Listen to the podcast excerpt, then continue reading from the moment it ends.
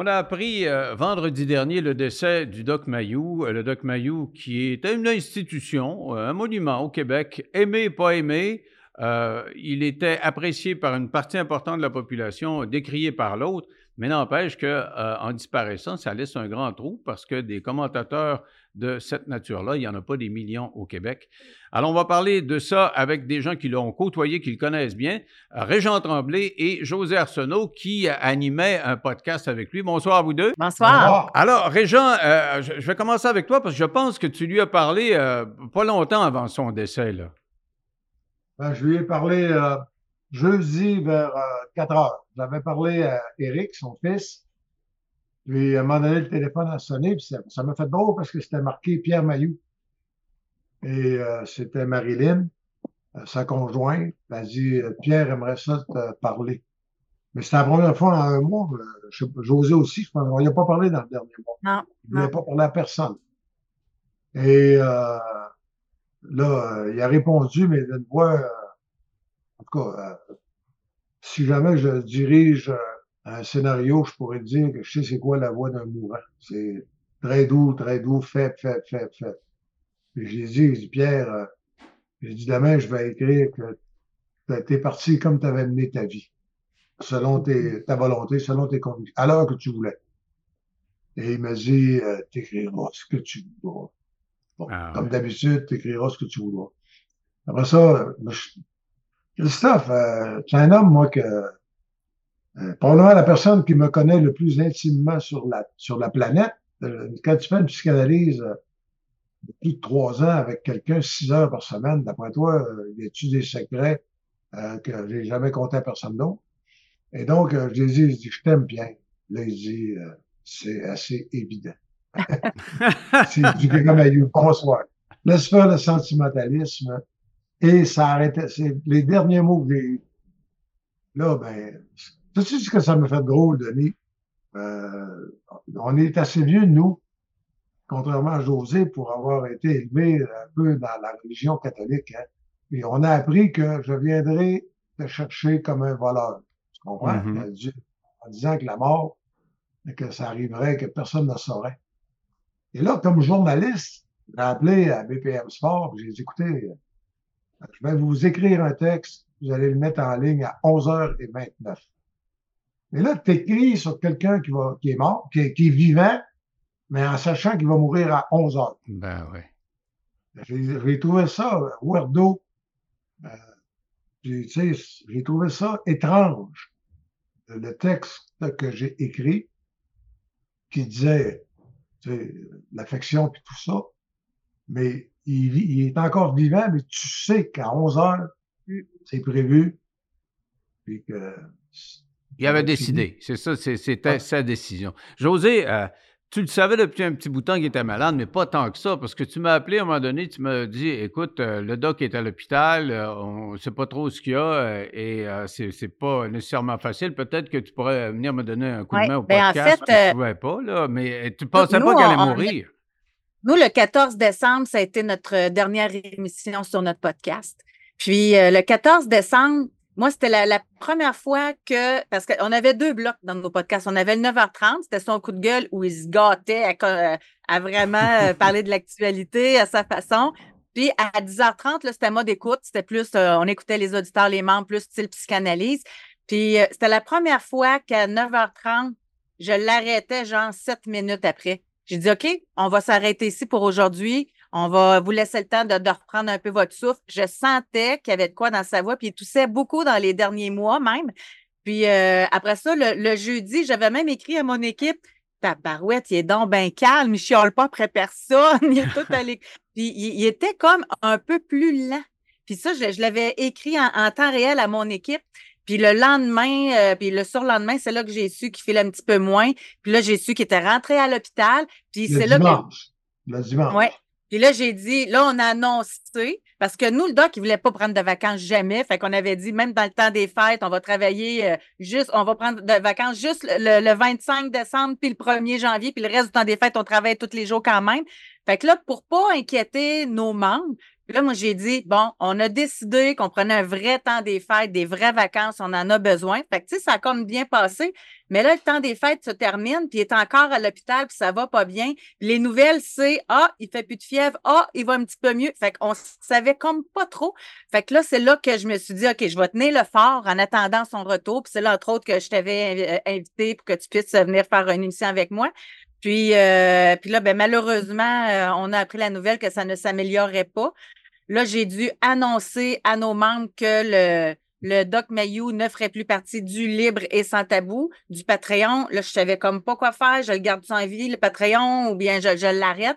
Puis pendant tout ce temps-là, un peu comme Régent, moi, personnellement, c'est la première fois que je vis ça, qu'un proche de moi demande l'aide à mourir. Mm-hmm. C'est vraiment particulier. Puis connaissant le, le, doc, je suis tellement d'accord avec Régent que lui, il a mené sa vie comme il voulait, puis il a décidé de sa mort aussi. Puis je trouvais ça réconfortant. Je trouvais que c'était comme à, son image. Il était en contrôle tout le long, en fait, de sa destinée. Là, tu sais, ah non, en plus, José, le euh, samedi soir à Québec, le grand gala de boxe, oui.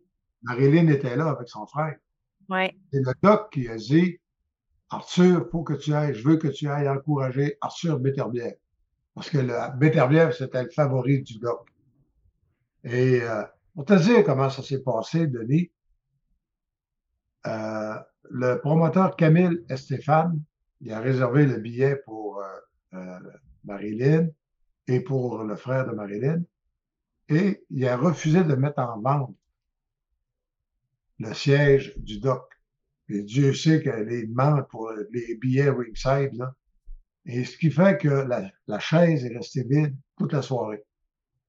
C'était la chaise du doc. Quand même spécial. Et, ce que j'ai compris, c'est que tu me parlais tantôt de psychanalyse. Je pense que je t'ai entendu à quelque part raconter que euh, pour le, payer, le payer sa psychanalyse, c'est 3 piastres, 300 piastres de l'heure, une psychanalyse.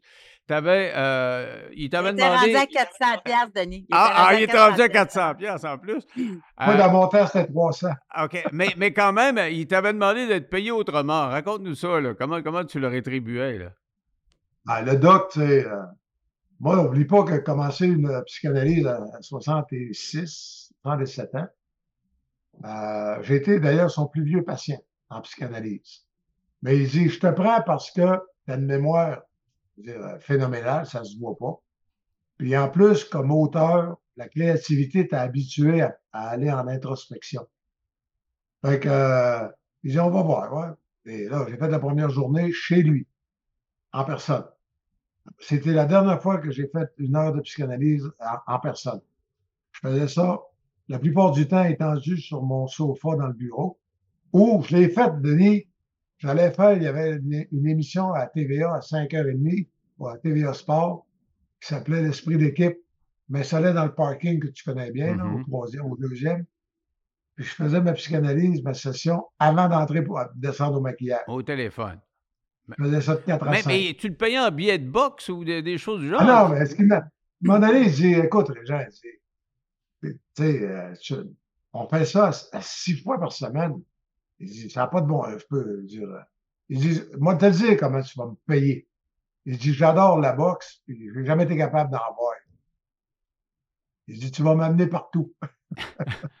pas juste au Québec, là. Ailleurs. Ah non, il est venu à Vegas, il est venu à New York, il est venu à Verona, euh, il est venu à Toronto, à Mississauga.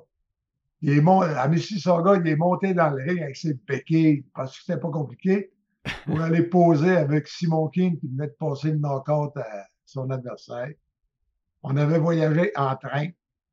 Puis le, doc n'était pas sorteux, hein. Il, était pas, il disait qu'il n'était pas sortable. Oui, c'est vrai qu'il ne sortait pas beaucoup.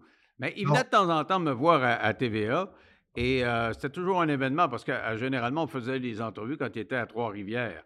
Quand il venait à TVA, ben il s'assoyait dans le bureau et on prenait la peine de, de jaser pas mal. Là. Parce qu'on a fait des entrevues euh, épiques ensemble, le doc et moi.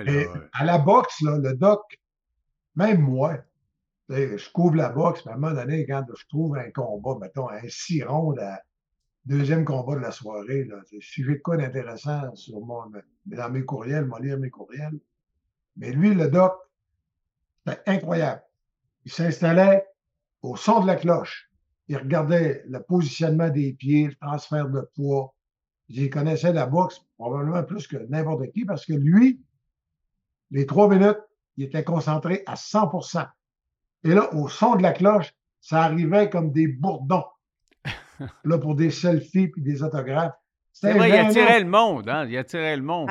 Hein? C'était gênant pour les vedettes québécoises. Charles Lafortune, puis Sébastien Delorme, puis Julie Perrault dans le temps.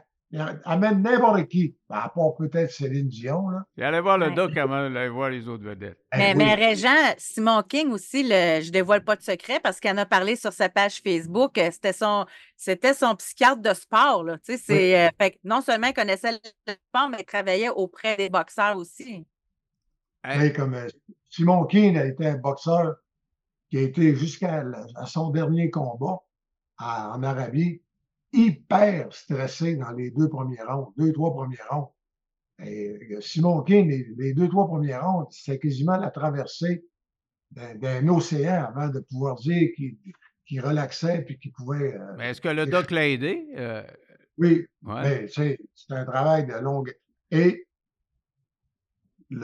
mais ça, ça, devient, là, on rentre dans les secrets professionnels que je ne connais pas parce que le doc, c'est compartimenté, ça. Oui, oui, ça c'est vrai. Moi, j'ai déjà fait affaire avec lui, puisqu'on va parler de son côté psychiatre. Là. Ben, moi, j'avais confiance en lui comme psychiatre. Je l'avais vu euh, évoluer, là, euh, même avant de le connaître, là, dans le procès de Denis Lortie. Puis j'écoutais à la radio en masse quand j'étais au Saguenay. Et un jour, ma mère faisait de l'Alzheimer. Et euh, on n'était pas capable de trouver pourquoi elle était aussi angoissée que ça. Alors, il y avait des gériatres qui étaient autour d'elle, qui lui donnaient euh, toutes sortes de, médicaments, puis ça faisait rien. Elle, était là, elle faisait de la démence, mais elle était encore là, mais elle faisait beaucoup d'angoisse. Je l'ai amené chez le doc, je, l'ai appelé, je lui ai dit, pourriez-vous l'évaluer? On est allé deux fois à Trois-Rivières. Il lui a parlé euh, tout seul. Moi, je n'étais pas là. Il restait avec elle pendant une heure, une heure et demie. Et euh, il m'a dit, écoute, euh, on va donner telle dose de tel médicament. Je suis arrivé à la pharmacie, ils m'ont dit, hey, c'est une grosse dose. Ben, j'ai dit, c'est la dose qui est prescrite. Tu sais que ça, ça son histoire des superdoses, de, des surdoses, j'ai eu de la misère avec le Collège des médecins à cause de ça. Ben, on a donné cette dose-là à ma mère et deux mois après, elle était pratiquement plus angoissée ça avait fonctionné. Alors, euh, tu sais, je veux dire, les gens qui disent que le doc, là, c'était un showman, oui, c'est vrai, c'est un showman. Puis il y a eu beaucoup le Collège des médecins dans le derrière à cause euh, du fait qu'il donnait un show à radio plus que pour son acte de psychiatre, j'ai l'impression. Et Denis, à travers tout ce qu'il a vécu, là, il n'y a jamais eu une plainte de ses patients ou des proches, de la famille de ses patients. Puis ça, il s'en faisait une fierté de le dire. Ça en dit beaucoup. Ses propres patients l'aimaient beaucoup. J'en ai eu de ses patients en entrevue. Tu te souviens, il a été radié euh, quelquefois, puis une fois, il n'a pas le droit de les voir. Et euh, des patients qui m'appellent puis qui disent Écoute, ça n'a pas de bon sens, là. ils nous ont diminué nos doses parce que le doc donnait des surdoses et, euh, les autres euh, médecins ne faisaient pas ça. Et on est en train d'imploser, ça n'a pas de bon sens. J'ai fait venir quatre patients, puis c'était pas organisé, puis le doc n'avait pas d'affaire euh, là-dedans. J'ai fait venir quatre patients qui, sont venus témoigner à la télévision qu'il était en train d'imploser, littéralement, parce qu'il n'y avait plus les surdoses du doc. Denis, pendant une de ces radiations, il y a eu au moins un suicide. Oui. Ouais, ouais, ouais. quoi, le pire, là? C'est que dans une de ces radiations pour les mégadoses, trois mois après, ils ont, réalisé que tous les psychiatres qui avaient pris les patients du doc étaient revenus à la posologie du doc. D'ailleurs, maintenant, pour les cas graves que le doc euh, employait à la mégadose, c'est maintenant, c'est ça qui se passe. Mais il m'avait expliqué que les mégadoses, c'était enseigné en Angleterre. Puis au Québec, ce n'était pas euh, le principe qui était enseigné à l'université, mais c'est comme ça que ça fonctionnait en Angleterre et pour ça, le Collège du médecin. Oui, exactement. Le Collège du médecin râlait à cause de ça. Mais quand même, vous avez vu les réactions à son décès. Il y a des gens qui l'ont apprécié. Puis il y en a d'autres qui disent ben, c'est bien qu'il meurt, puis il y en a même, j'irai cracher sur sa tombe, ça n'a pas d'allure, euh, il disait ah. n'importe quoi, il était raciste. Euh, ces déclarations ont fait en sorte qu'il y a des gens qui n'étaient pas capables de pleurer, là, quand même. Là. Bon, oui, mais ça, euh, tu sais, la déclaration réelle qu'elle dit, à tout le monde en parle, c'était des études de l'Université de Montréal prouvent que la moyenne de quotient intellectuel des Noirs aux États-Unis est plus basse que la moyenne de 100. C'est maintenant, euh, j'avais jasé avec lui là-dessus parce que moi, je, soit dit en passant, son avocat, c'était un haïtien. Il se tenait avec Jean Pascal, avec euh, Adonis Stevenson, avec euh, Max Gros-Louis. Le doc n'a jamais été raciste pour Saint-Saëns. Et son explication, c'était si tu vas dans une ville, mettons comme Atlanta, Birmingham, des villes, Houston, les Blancs, les enfants des Blancs vont dans des bonnes écoles, ils ont accès à des livres, ils ont accès à, une éducation haut de gamme. L'éducation. Et le, souvent, l'enfant noir, malheureusement, dans les ghettos, n'a pas de livre, pas de lecture, et souvent dans un milieu de dos, tu sais, la stimulation est très différente. mais évidemment que quand c'est arrivé à, Tout le monde en parle, le, conjoint de Missou est, noir. Euh, Dan Bigra était là, son père s'est suicidé, c'était psychiatre. Euh, tu mets tout ça ensemble, ça s'appelle ça s'appelle un dîner de cons. Tu fais venir quelqu'un pour être sûr que tu vois le poivre. Mais quand même. Et moi, j'ajouterais sur le côté raciste, là, dans notre Patreon, nous, euh, s'il y en a là, qui sont membres et qui regardent le podcast présentement, vont se reconnaître. Là, on a des Haïtiens, on a des gens de différentes communautés culturelles, puis nous, depuis qu'il est décédé, qu'on fait des hommages dans nos podcasts, puis ils ont tout appelé, là. puis eux autres même le mentionnaient pour tous ceux qui pensaient qu'ils étaient racistes. Moi, il est devenu un mentor, puis c'est celui qui nous a permis de nous exprimer sur notre communauté. C'est ça vient d'eux, là. Non, mais des fois, il se tirait dans le pied parce qu'il y allait carré, carré. Tu sais, il, il, quelle expression? Dans, le pied. Oui, le pied, oui, c'est vrai. parce qu'il en reste un. Il faut, faut euh, l'expliquer. José, euh, euh, explique-le parce que c'est pas tout le monde qui sait qu'il avait été amputé puis qui connaît les circonstances. Moi, il m'avait raconté ça quand il avait publié une biographie, comment il a perdu une jambe. Raconte-le rapidement parce que c'est pas tout le monde qui le sait, là. Ben, moi, ce que j'en sais, là, puis de ce qu'il racontait, parce qu'il n'en parlait pas tant de l'événement en tant que tel là, sur notre podcast, puis Régent, tu pourras me corriger, mais il était en voiture, puis à un moment donné, quelqu'un en avant de lui, euh, comme manqué d'essence, il est arrêté pour l'aider, puis il y a quelqu'un qui est passé, qui a arraché la jambe euh, en auto. Absolument. Une madame qui, changeait, qui avait de la misère à changer son pneu. Ben, c'est pour aider quelqu'un. Il, a perdu sa jambe en aidant quelqu'un. Exactement. Il a arraché la jambe. Une jambe coupée chirurgicalement, euh, ils font un job, hein, c'est écœurant à dire, mais ils font un job propre qui permet après ça d'avoir une prothèse. Puis regarde, M. Lucien Mouton, c'est un bel exemple. Mais le doc, lui, la jambe a été arrachée, mhm. littéralement. D'ailleurs, sans rentrer dans les détails, mais le, scrotum était arraché en partie aussi. Ah ouais. C'était euh, une moyenne blessure. Tu sais, puis il a souffert le martyr à l'hôpital, lui. C'est pas une affaire facile.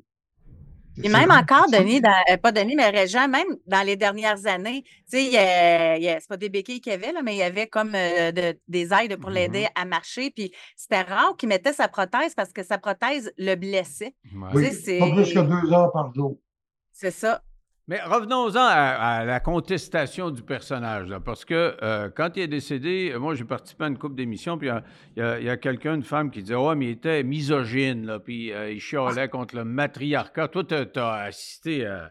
José, tu as vu un tas ben d'émissions en étant à côté ben de lui. Lui, lui c'était contre la gestion féminine, c'était contre les mauvaises mères, c'était sais, quand lui, il se faisait un malin plaisir. Là, exemple, le système d'éducation, ça ne fonctionne pas. C'est des enseignantes qui sont là. À regarder. Fait que, tu sais, il, était. Euh, puis, il, il, a parfois raison quand même, on, va se le dire. Là. Puis, euh, je suis une femme, je suis capable de le mentionner. Mais d'un autre côté, moi, je disais toujours qu'avant que les femmes arrivent sur le marché du travail, puis dans les ministères, puis c'était beaucoup des hommes qui étaient là, puis ça n'allait pas mieux. Oui, excuse-moi, José, mais ça marchait.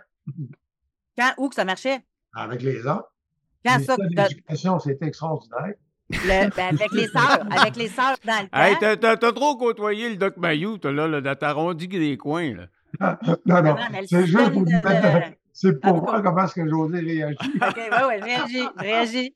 Mais, euh, mais je peux comprendre, parce que c'est drôle parce que ce matin, j'avais Janine Ross dans notre podcast. Mm-hmm. Fait que c'était comme, je me, ça, je disais, je me sentais comme la veuve qui parle à la première femme, tu sais. De, ah ouais, co-animait avec lui, ouais. Ben oui, c'est ça exactement. Puis, euh, c'est ça qu'on se disait. Lui, là, c'est possiblement celui qui a mis le mot génitrice populaire auprès des gens qui l'écoutaient, qui le, qui le regardaient avec nous aussi. Parce que Ça se disait, mais surtout les génitrices là, envers euh, leur fils, envers leur fille. Puis c'est sûr que ces femmes-là, ils l'aiment pas, le Doc Mayou, puis qu'ils l'aimaient pas parce qu'ils étaient capables de dire à la personne qui l'appelait, ben ta mère, là, elle n'a pas été une bonne mère. C'est pas une mère, elle n'était pas maternelle, c'est une génitrice. Fait que donc, c'est sûr que toutes ces mères-là, là, c'était pas les femmes numéro un du doc. quand tu te fais remettre ton caca dans le visage, euh, c'est sûr que tu réagis face à ça. Et c'est ce qui a fait, que. J'explique ça de cette façon-là. c'est ce qui a fait que ça a fonctionné au début. Moi, j'écoutais à la radio au Saguenay parce qu'on rediffusait à Télémédia à ce moment-là. Et euh, je me souviens, quand il a commencé, c'est qui ce gars-là? Et il, prenait quelqu'un qui appelait, mettons, puis euh, qui euh, se plaignait, tu faisait de l'apitoiement, là, puis il faisait parler pour être sûr que que c'était pas euh, objectivement un problème euh, extraordinaire. Puis à un moment donné, il finissait en disant Hey, arrêtez de vous plaindre, puis prenez votre vie en main, puis il te l'engueulait. Puis nous autres, dans l'auto, quand on l'écoutait, on disait Il a raison de le faire. dans le fond, la madame est en train de s'apitoyer.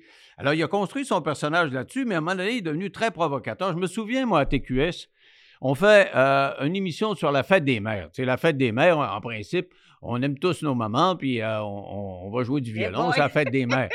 Et là, je fais une entrevue avec lui, il il commence en disant Les mères du Québec, c'est pas des bonnes mères.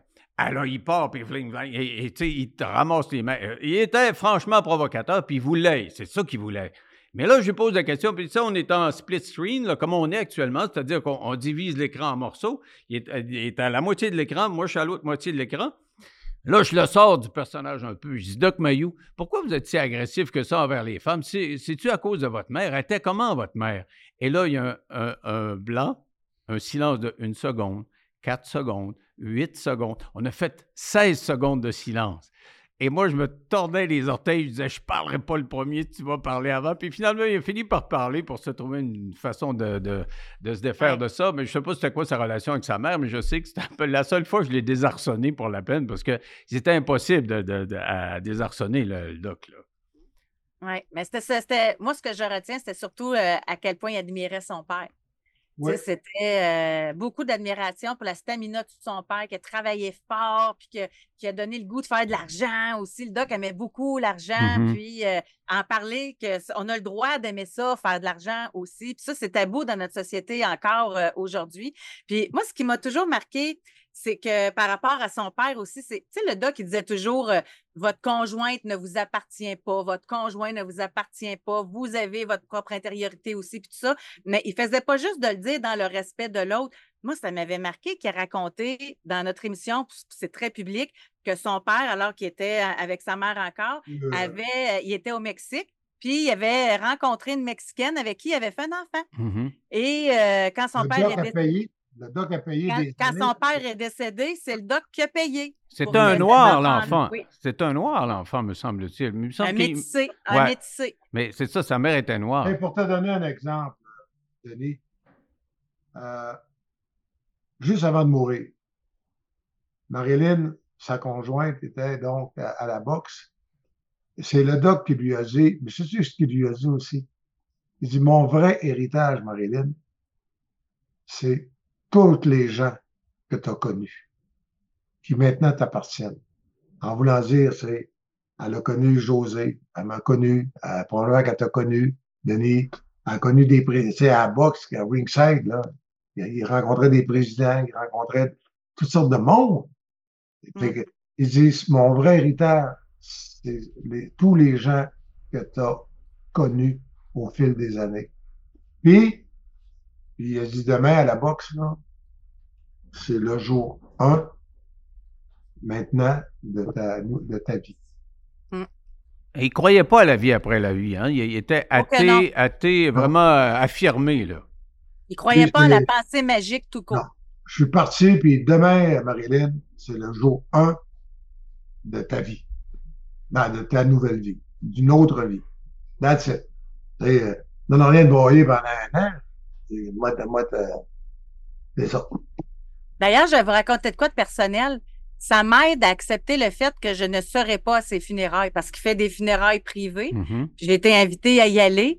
Puis j'ai justement dit à Marilyn, parce que là, moi, je suis en Floride, j'ai tout, en tout cas. Fait que, elle dit, ben non, José. Elle dit, il est mort. Elle dit, il est mort. Fait que, que tu, que tu te déplaces, que tu te déplaces pas. Fait mais je connais tellement sa pensée profonde par rapport à ça que je me sens bien quand même avec ça. Ouais. Hey, moi, là, c'est à peine si je suis allé au funérailles de mon père, parce que j'ai dit ça, je suis pas allé au funérailles d'Yvon Penneau, pas allé au funérailles de Guy Lafleur, pas aller, va pas là, j'ai dit ça. C'est quoi? Moi, là, je lui dis. Mais quand même, c'est qu'il y a des gens qui veulent lui rendre hommage, mais il y en a qui ne veulent pas lui rendre hommage. Vous m'avez pas Ah. répondu tantôt quand j'ai quand j'ai dit que tu vas lire sur Internet, là, j'ai lu des choses. Vraiment, c'est d'une Ah ouais, violence. c'est violent, là. Euh, mais Oh, c'est- mais c'est- je comprends qu'Internet, c'est Internet. Mais je veux dire, il y a des non, gens Internet, quand même non, qui c'est l'haïssaient. les égouts. C'est les égouts de l'âme. Ah, ça, c'est sûr. Ça, c'est sûr. Mais il y a des gens qui l'haïssaient quand même. Ouais, mais Oui. Denis, il y a- il y a il y a- il y a- il y a Penses-tu, du monde.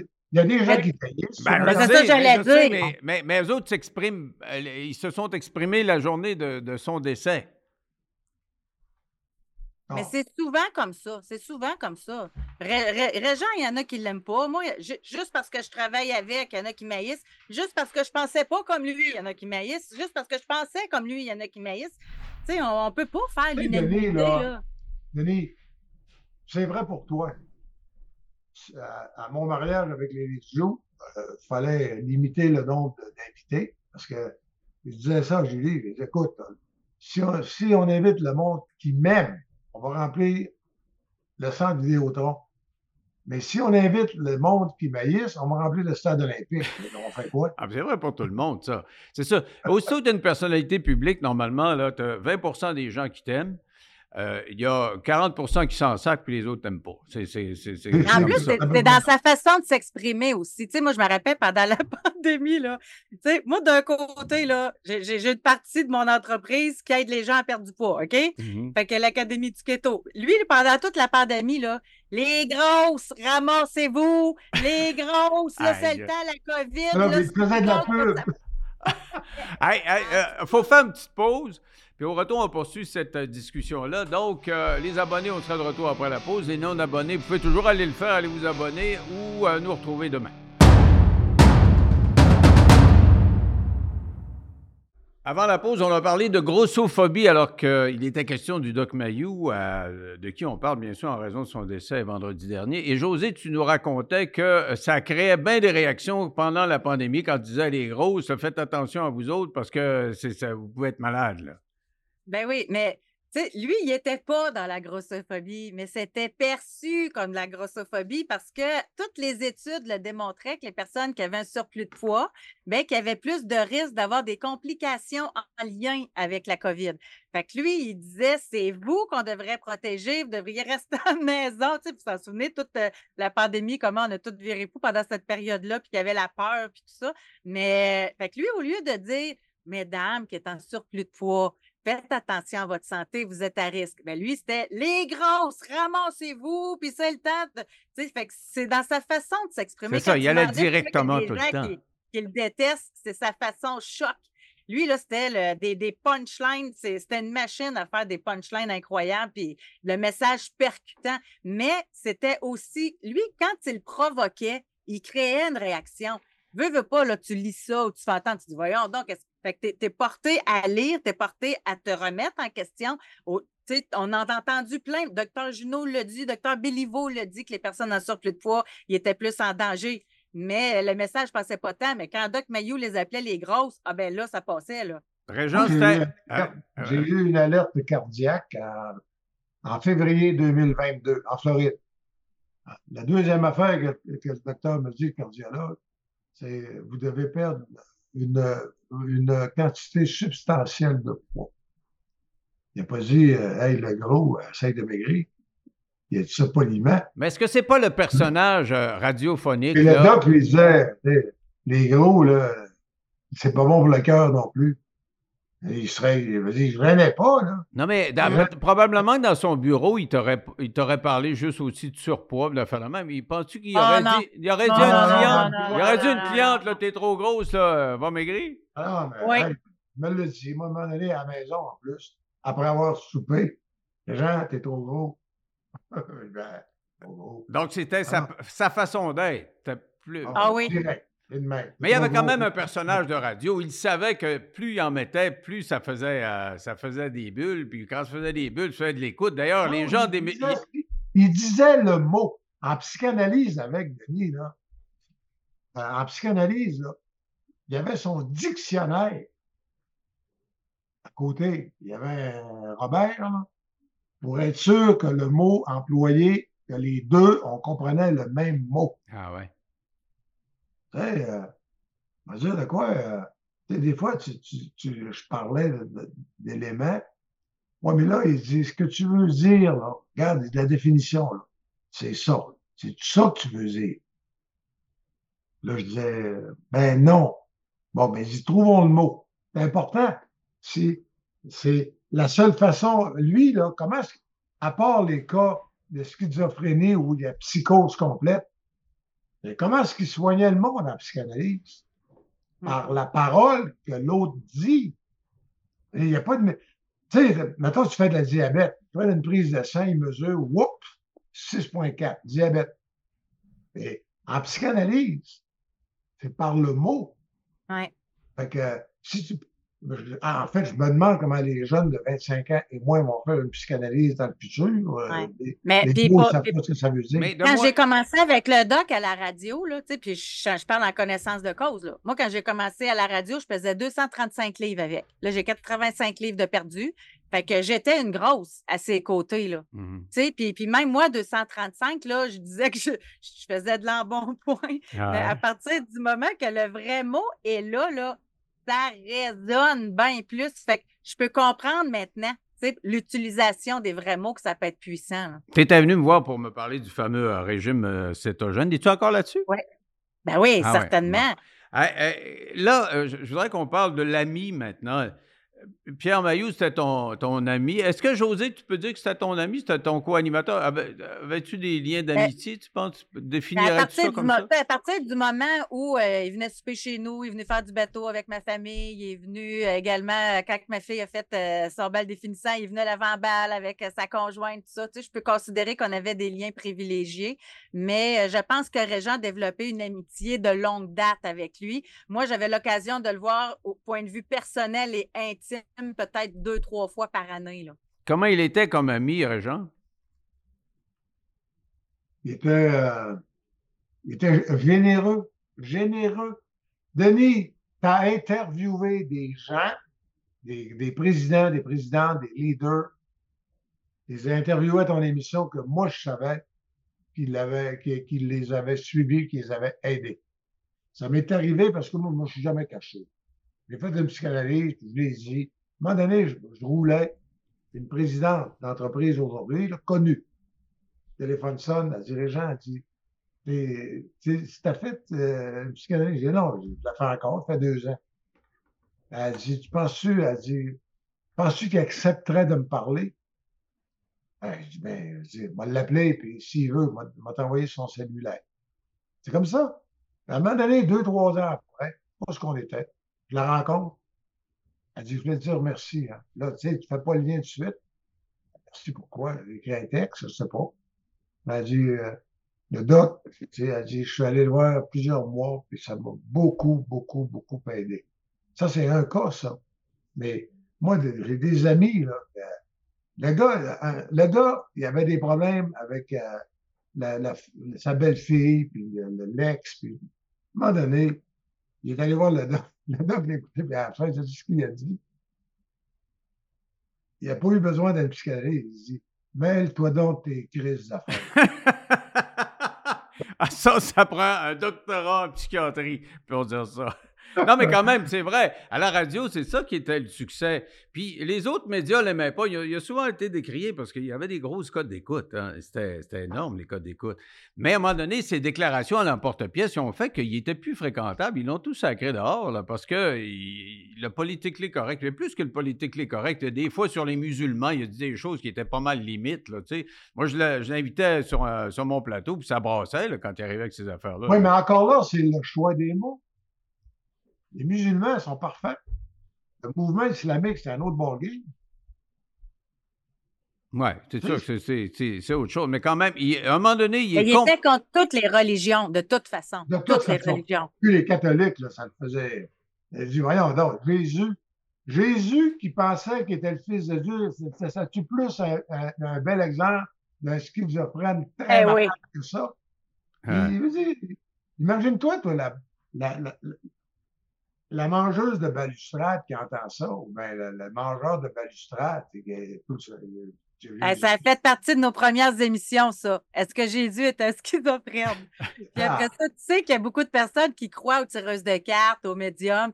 Encore une fois, est-ce que vous pensez que ceux qui pensent avoir vu des esprits, c'est des schizophrènes? Lui était convaincu de ça, là. Ouais, ouais, que c'est sûr Hey, qu'il faisait Jeanne réagir, là. Moi, il m'a déjà dit, c'est Jeanne d'Arc qui entendait des voix, tu te rappelles, là, dans Ah ouais, histoire. ouais. Suis pas convaincu que une crise de folle. Mais admettez, admettez qu'à un moment donné, il est allé très loin dans les médias. Il n'y a plus personne qui voulait l'engager. Vous vous souvenez de ça? Et Ah moi, ouais, euh, moi je, voulais, je voulais décrire cette, euh, cette, euh, ce côté du Doc Mayou que moi, je ne connaissais pas. Parce que je ne peux pas dire que c'était mon ami, mais on s'est vu souvent, souvent. on a fait des entrevues épiques. là. Des fois, ça brassait solide. Mais d'autres fois, ça riait, mais souvent, ça brassait parce qu'il venait se défendre des, des déclarations un peu pas faciles à défendre. Mais j'ai commencé à prendre son parti quand le euh, Collège des médecins s'est acharné sur lui. tu sais. Puis l'histoire des mégados, j'ai commencé à lire là-dessus. puis J'ai commencé à comprendre que ça se faisait en Angleterre. Puis j'ai commencé à comprendre que le, fama- le fameux Mario Deschênes qui haïssait, là, qui était Ouais. euh, le, le, Ouais. le- le Il a perdu huissier. son emploi, d'ailleurs. Ouais, il est plus là, là. Mais il, vraiment, il l'avait dans le collimateur, puis c'est de l'acharnement de sa part. Et ce que j'ai appris du doc, c'est, euh, je l'ai appelé, tu te souviens, euh, je t'ai appelé, José, quand on a décidé de lancer notre podcast, je voulais savoir comment ça fonctionnait, je t'appelle. Je dis, euh, j'aimerais ça parler au doc. J'appelle le doc, puis euh, je lui demande comment ça a été. Puis j'ai dit, je finis en disant, j'aimerais ça que vous veniez, moi je vous voyais, hein, même si je, l'ai connu, ça, ça fait 20 ans que je le connais. Euh, j'aimerais ça que vous veniez euh, une heure, une heure et demie, donc on va jaser ensemble. Il dit, c'est sûr que je vais y aller, je t'en dois une. Je dis, comment ça, vous m'en devez une? Ben, il dit, tu te souviens, avant le procès de Magnota, il n'y a plus un média qui voulait m'engager. Plus un seul. J'ai dit, ouais, c'est vrai. Puis moi, ce que j'ai fait, j'ai dit à mes patrons, je prends Doc Mayou, puis j'appelle le Doc Mayou, j'ai dit, Doc, là, là, vous êtes infréquentable, vous ne pouvez plus aller dans les médias, vous venez à mon show, puis vous me faites l'expert, comme vous avez fait avec Denis Lortie. L'expert, expliquez-nous ce qui se passe dans la tête de ce crackpot-là, là, et que- comment ça se passe en cours, et pourquoi un tel dit ça. rappelle. Tu te souviens? Ben, écoute, on, euh, Ben on oui. a suivi ça, on a eu des bonnes cas d'écoute tout le temps, puis il n'a pas dérogé. Il a fait son psychiatre. Il nous a montré ses compétences. Écoute, euh, trois semaines après, là, les gens m'écrivaient ben, il est bon, il est bon. Euh, je pense trois, quatre semaines après, il y a une offre du FM 93 qui le réengageait dans les médias parce que parce qu'il était passé. à- il y avait- on avait vu le côté psychiatre, le côté professionnel du Doc Mayou, puis il me disait. Euh, je je t'en remercie encore, puis je t'en suis redevable. Je dis, arrêtez donc. Ouais. Ben, En mais fait, ils je veux dire, l'ont il se rappelait testé de à. Trois-Rivières. Ils l'ont testé à Trois-Rivières. a ouais, mis c'est ça. Là, Ouais. euh, avec Catherine Godreau. Puis après ça, vu qu'il avait bien fait ça, là, ils l'ont ramené C'est réseau. C'est exactement. là que je suis entrée dans le décor ça, euh, mais- avec lui. Mais tu vois, il s'en rappelait, puis il, disait- il disait, j'étais- Ouais. je- il était reconnaissant, puis euh, ça m'avait sidéré. Je disais, le gars, il, il pourrait dire, bon, ben, coudonc, c'est c'est moi qui Ouais. étais bon, puis Mais non, un souvenir que j'ai aussi quand tu l'avais reçu dans ton émission, puis ça, ça a été quelque chose que ouf, j'ai eu à délai avec les patrons, etc. Puis tout ça. C'est, je sais pas si ben, tu t'en souviens sûrement. À un moment donné, on avait eu euh, une auditrice ou en tout cas, le sujet c'était sur la violence conjugale. Mhm. Puis lui, il avait dit les femmes qui restent avec euh, leur euh, Ah ouais, agresseur parce qu'ils ont un bénéfice à ça. ouais, je me. Et tabarouette. Mais lui, ce qu'il voulait dire, c'est peut-être qu'elles sont trop vulnérables, peut-être que c'est la maison, peut-être que c'est pour protéger les enfants, peut-être. euh, Mais tu sais, mais la phrase qui avait retenu l'attention, c'est que les femmes violentées restaient là parce qu'elles avaient un bénéfice. Dans le sens qu'ils aimaient ça se faire frapper, mais c'était pas ça tout qu'il disait. Tu sais, fait que c'est, les phrases étaient chocs, puis les gens ne s'attardaient pas à ce qu'ils voulaient dire. C'est ça. Ça et- moi, ça. Parce que quand je voyais, je voyais les commentaires sur Internet des gens qui le décriaient, là, puis qui étaient contents qu'il meure, c'est qu'ils se rappellent trois ou quatre épisodes de ce genre-là, qui ont été mis en exergue après ça dans le journal ou ailleurs. Puis bon, Ouais. c'est ça. Sa, vie se résume à trois, quatre gogos comme ça. Là. Mais moi, ça j'admets. faisait vendre la copie, ces phrases-là. Là. Ouais. Moi, a- sa vie, moi, sa vie, là, on va se résumer sur du quoi? Une générosité illimitée. Le nombre de mes amis, le nombre de mes connaissances, évidemment, à cause de ma profession et de mon âge, euh, peut annoncer que j'en connais du monde. hein. Le nombre de personnes qui m'ont demandé Tu penses-tu que le doc pourrait me recevoir? Denis, t'en reviendrais. Puis José, ça doit être la même chose. Ouais. T'en reviendrais pas. Hmm. T'en reviendrais pas. Ça partait d'Ottawa, ça partait de, de Québec, ça, par- ça descendait à Trois-Rivières, ça partait de Montréal le samedi, parce que lui, il faisait sa psychanalyse le samedi et le dimanche. Et la plupart du temps, les gens qui ne sont pas psychosés, ou qui sont pas comme des, par exemple, en, en, en schizophrène ou des maladies mentales là, violentes, mais les gens qui ont le mal-être, Mhm. sais, c'est souvent par la psychanalyse qui les faisait progresser. Mais la psychanalyse, là, il y avait le temps de faire ça le samedi et le dimanche. Le samedi, là, ça rentrait 8 h, 9 h, 10 h, 11 h. Ça partait de Montréal, d'Ottawa, de Ah ouais. partout. Ben, je te dis, avec ma mère, je suis parti de Québec. J'allais la chercher à Québec, puis je l'ai amené à Trois-Rivières pour qu'il pour qu'il puisse euh, la voir. Là. Pour qu'ils puissent l'évaluer. Puis, euh, Mais en terminant, on Ah peut oui. dire que sa faiblesse, c'était justement ce côté provocateur-là. là. Puis il n'a jamais voulu lever le pied. Là. Sauf, justement, quand je l'ai appelé, puis j'ai dit, là, vous le comprenez, le doc, là. Si, si ça si, euh, ça marche pas, là, vous venez à mon show, puis on, on couvre Magnotta en faisant, en faisant du show, là, euh, ça ne marchera plus, votre affaire. Puis il m'a pas fait Mais du je vais te show. surprendre, mais, m'a mais fait- moi, je, dirais que c'est sa force, pas sa faiblesse. Ah oui, c'est sûr. Euh, tu sais, ce que je te dis, c'est que ça- c'est sa caractéristique, sa force qui est devenue Hey, Denis, sa faiblesse. Dans les médias, dans les médias ça passait, Ouais. ça passait plus. Ouais. Mais c'est pour je ça qu'il y avait des codes d'écoute quand même. Je te souhaite autant d'hommages à ta mort que lui en a, là, présentement. Ah, ben, j'en demande pas tant. Non, mais ce que je veux dire, globalement, là, ce que le monde dit, beaucoup, beaucoup, beaucoup, c'est lui, il n'avait pas peur de dire ce qu'il pense. Et c'est pour ça que moi, je l'aimais. C'est pour ça que je l'aimais. euh, Puis, tu sais, Ben, moi aussi. je me Ah, cache pas de dire que c'est un, un gars que j'appréciais, que j'aimais, parce que j'aime ça, le monde qui, qui dit ce qu'il a à Puis, Denis, quand il arrivait, bisoune, j'ai la misère avec ça. Quand il disait, ça devait être même affaire José, quand il disait Régent, Régent. Ah, ben, moi, mes entrevues, Régent, je sais pas si tu te souviens, tu sais, quand, quand je poussais, il disait Denis, Denis. ça, c'était Ça, ça voulait dire, Denis, Hey, le essaye. gnochon, là. T'essayes de m'embarquer, puis t'essayes à toi-même de te faire des accroires. bon, en tout Moi, il faut que je vous quitte parce que j'ai euh, la woke en chef ce soir, donc ah bon, alors je te souhaite euh, bonne chance, Fourbi tes armes, mais je vais, je vais terminer à- à- là-dessus de toute façon. On a, on a fait le tour de la question. Ouais. Euh, euh, José, juste pour, euh, euh, pour clore la discussion, là, l'image que tu voudrais qu'on retienne du doc, là? Ben, au, au niveau personnel, là, moi, je suis convaincue qu'elle fait de moi une meilleure mère puis une meilleure animatrice. C'est justement parce qu'il était dans l'authenticité, puis parce qu'il disait les vraies affaires, là, au lieu de passer par 8000 chemins. Puis, il a sauvé des vies, Doc Mayou. Ce matin, encore dans le podcast, on avait plein de témoignages. Moi, ce que je retiens, c'est que les jeunes qui le regardaient, qui étaient abonnés à nos émissions, vont faire de meilleurs pères et de meilleures mères aussi. Donc, de futurs enfants qui vont peut-être avoir une meilleure chance de devenir des adultes équilibrés. Bon, hey, Régent, es-tu encore là? Peux-tu me faire une, une conclusion comme euh, ta dernière image Oui, que tu voudrais qu'on ait de lui, là? oui. Marc Ramsey, qui est le, le- le coach d'Arthur Bédervière, il va être là euh, cette semaine-là. Au C'est- funérailles, tu veux dire. C'est lui qui l'a demandé, pas pour flasher, pour, parce que lui, Marc, là, c'était dans d'autres, c'était dans les gangs de rue, à, à Vancouver, à, à Trois-Rivières, à Québec, à Montréal. Et lui, il dit que la personne qui a sauvé la vie, c'est qu'il écoutait un psy à l'écoute les fins. C'est là qu'il a fait son éducation. Ah ouais. Ah ouais, c'est- puis, puis c'était écouter les, les codes d'écoute, c'était à travers leur réseau, là, puis c'était c'était vraiment des codes d'écoute records, euh, souvent records. Ouais. Non, c'était quelque chose. Ben, merci à vous deux d'avoir euh, participé à l'émission, d'avoir euh, rendu hommage, Merci. puis d'avoir décortiqué un peu la personnalité de cet être euh, complexe qu'était le Doc Mayou. Merci beaucoup. Bye Merci, bye. Denis. Et puis, nous, on va se quitter là-dessus. Je vous rappelle que vous pouvez toujours aller vous abonner. Si vous ne l'êtes pas, vous allez sur 9millions.ca. Bye.